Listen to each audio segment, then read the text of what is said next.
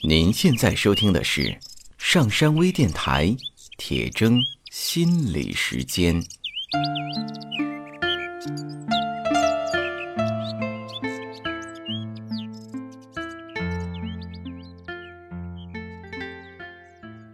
大家好，我是上山。大家好，我是刘铁铮。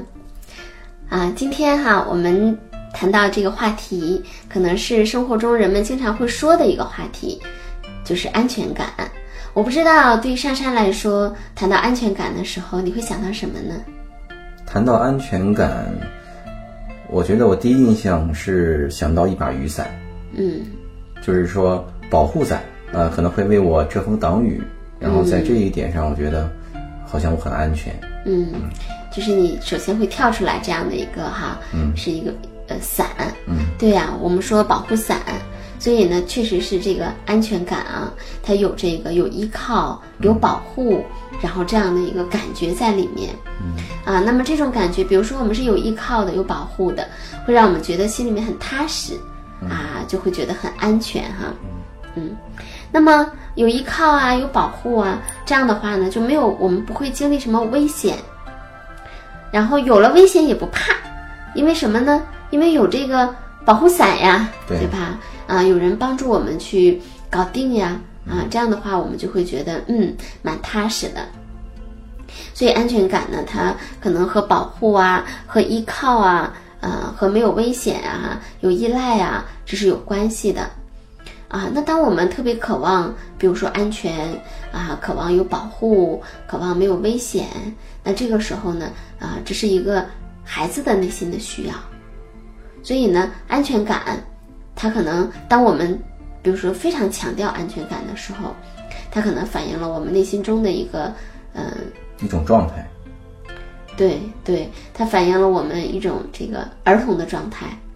那这是一种什么样的状态？就是我们特别渴望哈这个被保护，嗯，但同时呢，这个和人类也有关系哈，和人类的这个进化也有关系啊，因为从这个大自然来，从自然界来讲，那么人类呢，从各方面，你想它跟其他的动物相比，它都不太占有优势啊，就是在最早的时候，当我们啊不能够去控制火啊，没有这个一些比较大型的一些工具，嗯、那么不会通过智慧去呃这个猎杀这个动物啊等等的，那个时候哈，就是人类呢其实不占优势，嗯。啊，很多很多野生动物都可以置人于死地，啊，另外一个呢就是比如说像这个动物哈。呃，基本上生下来，像这个猫呀、狗啊，生下来很快它就可以动了呀，它就可以自己移动，嗯。啊，然后它就可以拱到这个妈妈那个地方去喝奶，嗯。啊，小牛啊，什么小马呀，也都是，啊，生下来它们就能走，嗯。啊，然后很快它们就可以噔噔噔噔跑了。啊人类不是这样的，嗯、我们要直立行走嘛，嗯，那这样的话呢，这个导致呢我们的这个骨盆它就相对来说它要就这个产道要比较狭小，嗯。嗯，然后呢，因为人类呢对大脑的这个要求又特别高，啊，那这样的话呢，这个人类的婴儿呢，这个头啊发育的就会比较的大，嗯。啊，你看产道又小，然后呢头又大，那生产出来就等到长到这个足足月儿的，这个足年足月儿的，就一生下来能满哪跑的，你想想这个小孩得多大呢？嗯那就不好生了呀。嗯所以呢，人类的进化呢，就是让这个人类的婴儿提早的来到了这个世界上。嗯嗯，那么就是在他自己完全不能自理的时候，就来到这个世界上。所以有心理学家说哈、说这个啊，像国外的心理学家，他说，呃，这个人类的婴儿啊，呃，其实还属于胎儿呢，大概要在几个月之后啊，才能算作这个真正的婴儿，就是其实是提前来到这个世界上。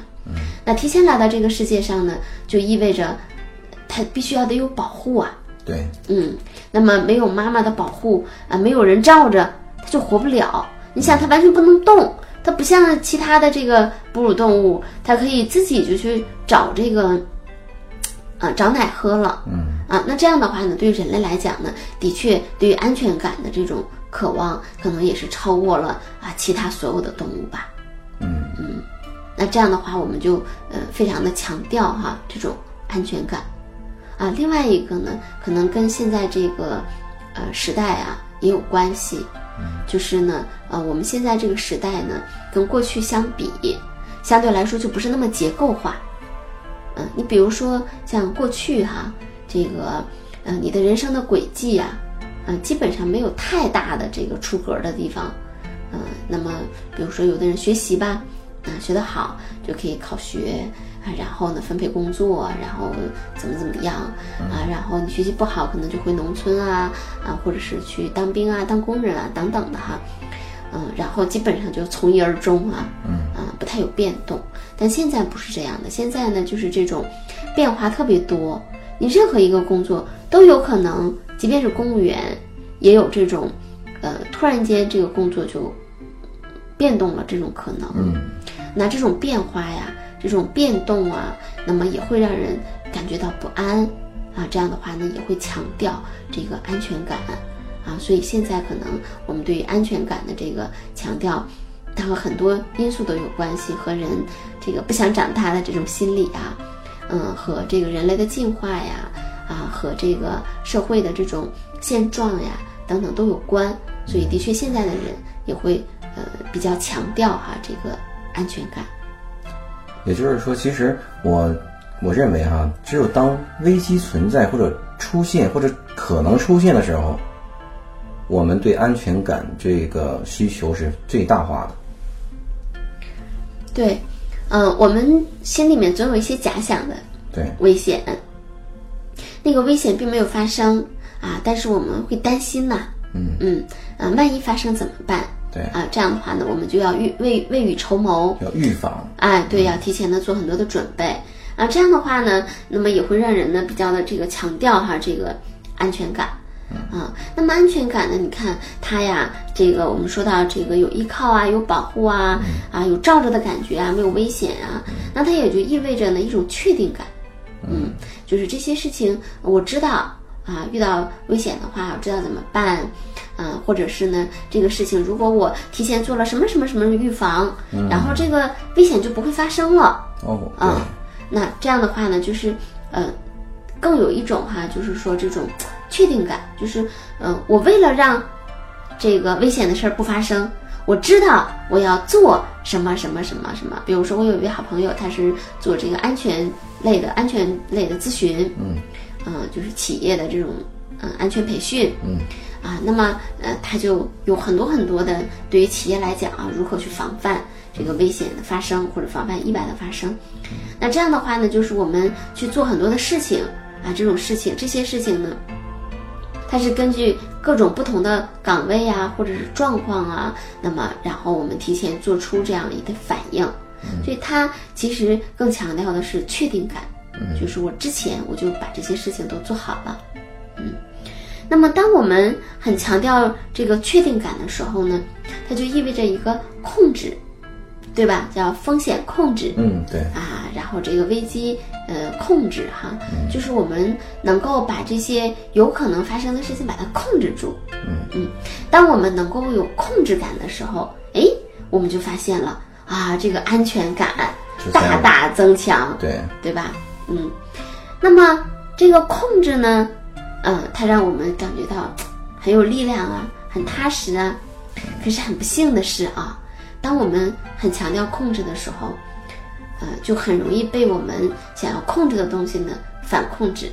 举个例子哈，比如说家长，这个家长呀，他特别去这个这个家长啊，他特别强势，嗯，然后呢，他去控制这个孩子，啊，看上去是家长在控制孩子，嗯，啊。那结果呢？是比如说这个孩子不上学了，啊，或者是有了什么症状了，啊，这个家长就团团转。所以孩子也可以用他的行为去控制家长，啊，那就变成一个反控制。就是当这个家长特别想要去控制孩子的时候，那么孩子的学习成绩呀、孩子的表现呀、孩子的一些状态呀，这些呢都会成为控制这个。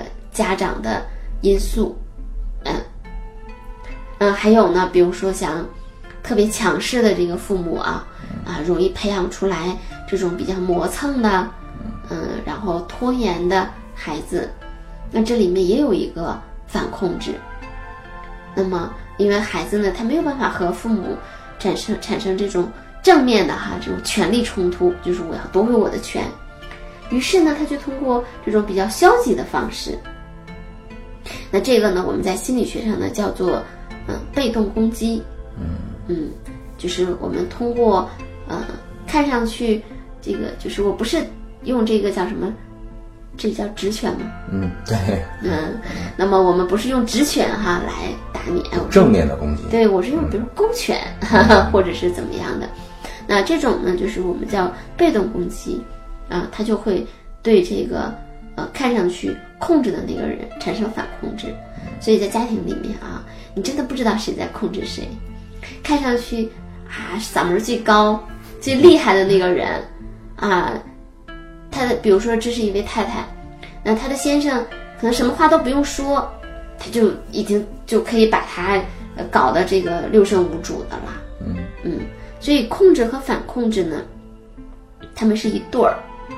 当我们特别想要去控制的时候呢，啊，那么可能也就会被反控制了。啊，再比如说哈，这个，嗯、因为我们人类特别强调控制嘛，嗯嗯，我不知道最近呃演这个电影《魔兽》哈，我不知道这个你看没看啊？那么在这个电影里面，嗯、这个兽人啊，他们呃其中有一个人，他呢就哎发现了一个特别特别强大的力量，呃叫邪能，啊这个邪能啊就有一点像那个《笑傲江湖》里边儿那个任我行用的那个吸星大法。对，吸星大法就把别人的内力是吧，功力就给吸来了。嗯，而这个邪能呢，它就是把别人的所有的这个生命力、自然界这些生命力，它就给吸来了。嗯，然后它就可以呃杀死很多很多的人。嗯，那么它这个力量特别的强大。可是呢，那么因为这个邪能，它把这个生命力摧毁了，结果导致呢，他们在一个地方待一阵子，这个生灵涂炭呀。他们反而就在这个地方待不下去了啊！这个草木都枯萎了啊，动物也都没有了，然后他们就要迁徙，呃，过一段时间他们就要迁徙。后来他们实在没有地方去，于是他们就要进入到人类，那也进入到人类的这个领地哈，跟人类来这个作战。那也就是说，他们看上去呢是要利用这个邪能，还让他们有力量，结果他们是被这个邪能所控制的。嗯嗯，不得不到处迁徙啊，等等的发动战争，嗯，所以呢，就是我们啊，我们在这个追求这个安全感的这个路上哈，你看我们从这个安全感啊到确定感，然后呢，我们希望控制，通过控制实现确定感，从而让我们有安全感。可是呢，只要有控制，就会伴随着反控制，然后呢，我们再继续跟这个反控制做斗争，然后我们就在这个控制啊、反控制啊、控制啊反控制啊啊这样的路上哈、去寻求我们的安全感。那么铁正老师有没有一种可能，就是说，呃，我控制一样东西，嗯，那么不会被它反控制？嗯，基本上没有这个可能性。哦，就是比如说物理学上有作用力、反作用力哈，嗯包括我们生活中任何的事情都是这样的。比如说我们呃扯着风筝，对吧？看上去是我们通过线去控制风筝，但是我们却要跟随着这个风筝在空中的一举一动，然后随时去调整我们的力道啊，我们的这个姿势啊。嗯嗯，那么控制和反控制其实它是一个东西。还有呢，在这个呃，比如说在这个生活中，有的人认为说我是不受控制的，嗯。啊，我不受某某某人控制，嗯。啊，但其实呢，当他这样说的时候，他恰恰就是被控制了。嗯。所以控制和反控制，控制或者说控制和被控制，嗯。啊，他们是一对儿，或者说他们是一体的。嗯。啊，那这样的话呢，就是嗯，当我们特别要去追求这个安全感，然后我们希望通过这个控制来达到这个确定性，让我们具有安全感的时候，啊，我们必然就会伴随着这个被控制。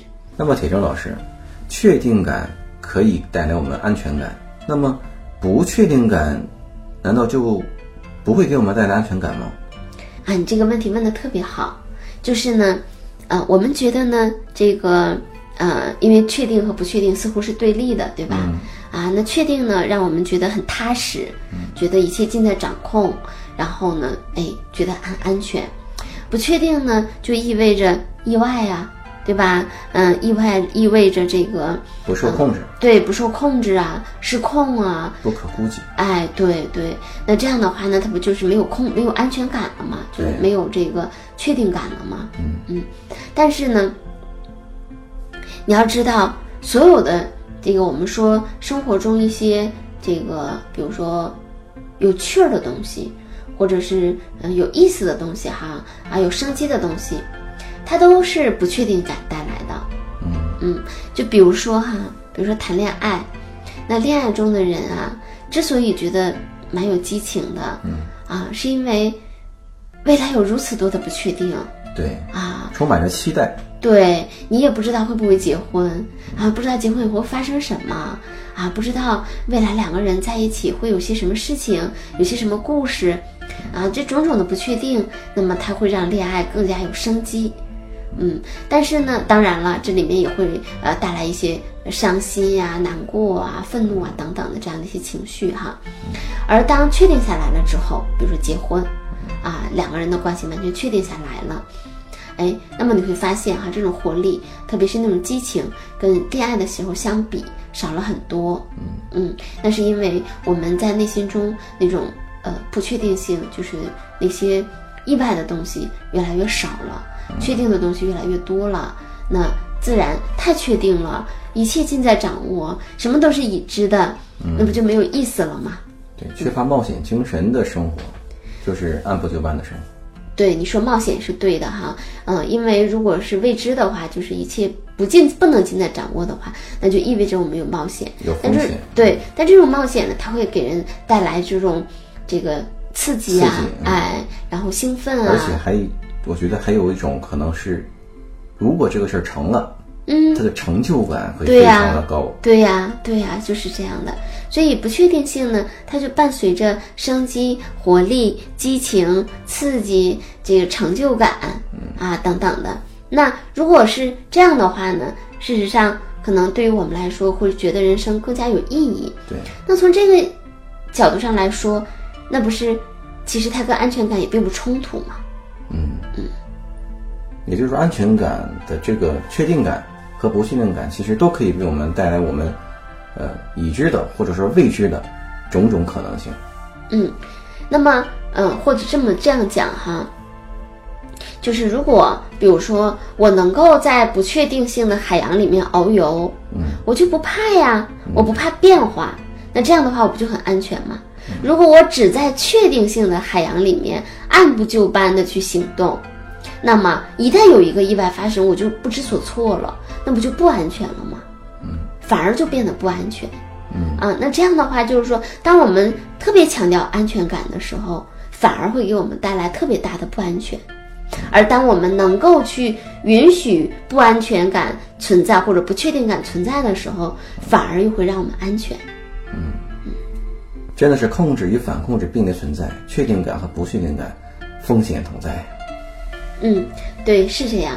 就是我们希望确定性让我们没有风险，但其实它也有隐含的这个对风险在里面。对我们觉得不确定性会让我们觉得危险或者不安全，但事实上它里面是包含着安全的。对，而且还极有可能带给我们非常好的享受。是的呀，那也就是说呢，当我们特别想追求安全感的时候，啊，我们就会追求确定，那么我们就会呃渴望控制，那这样的话呢，我们就有可能给自己画了一个牢笼，嗯啊，把自己装进去了，嗯。而当我们能够允许不确定感存在的时候，事实上我们可能也会更加的自由。那这样的话，我们的生命可能也更加的有生机和活力。嗯嗯那么关于安全感的话题呢，我们今天就先聊到这儿。嗯，感谢大家的收听。想找到铁铮老师，可以关注新浪微博艾特心理咨询师刘铁铮，也可以通过微信公众平台搜索“芬达”，搜索刘铁铮，跟铁铮老师近距离的交流。我们上山微电台的公众平台“上山之声”，感谢收听，再见。再见。登录微信搜索“上山之声”或 SS Radio，关注上山微电台，让我们一路同行。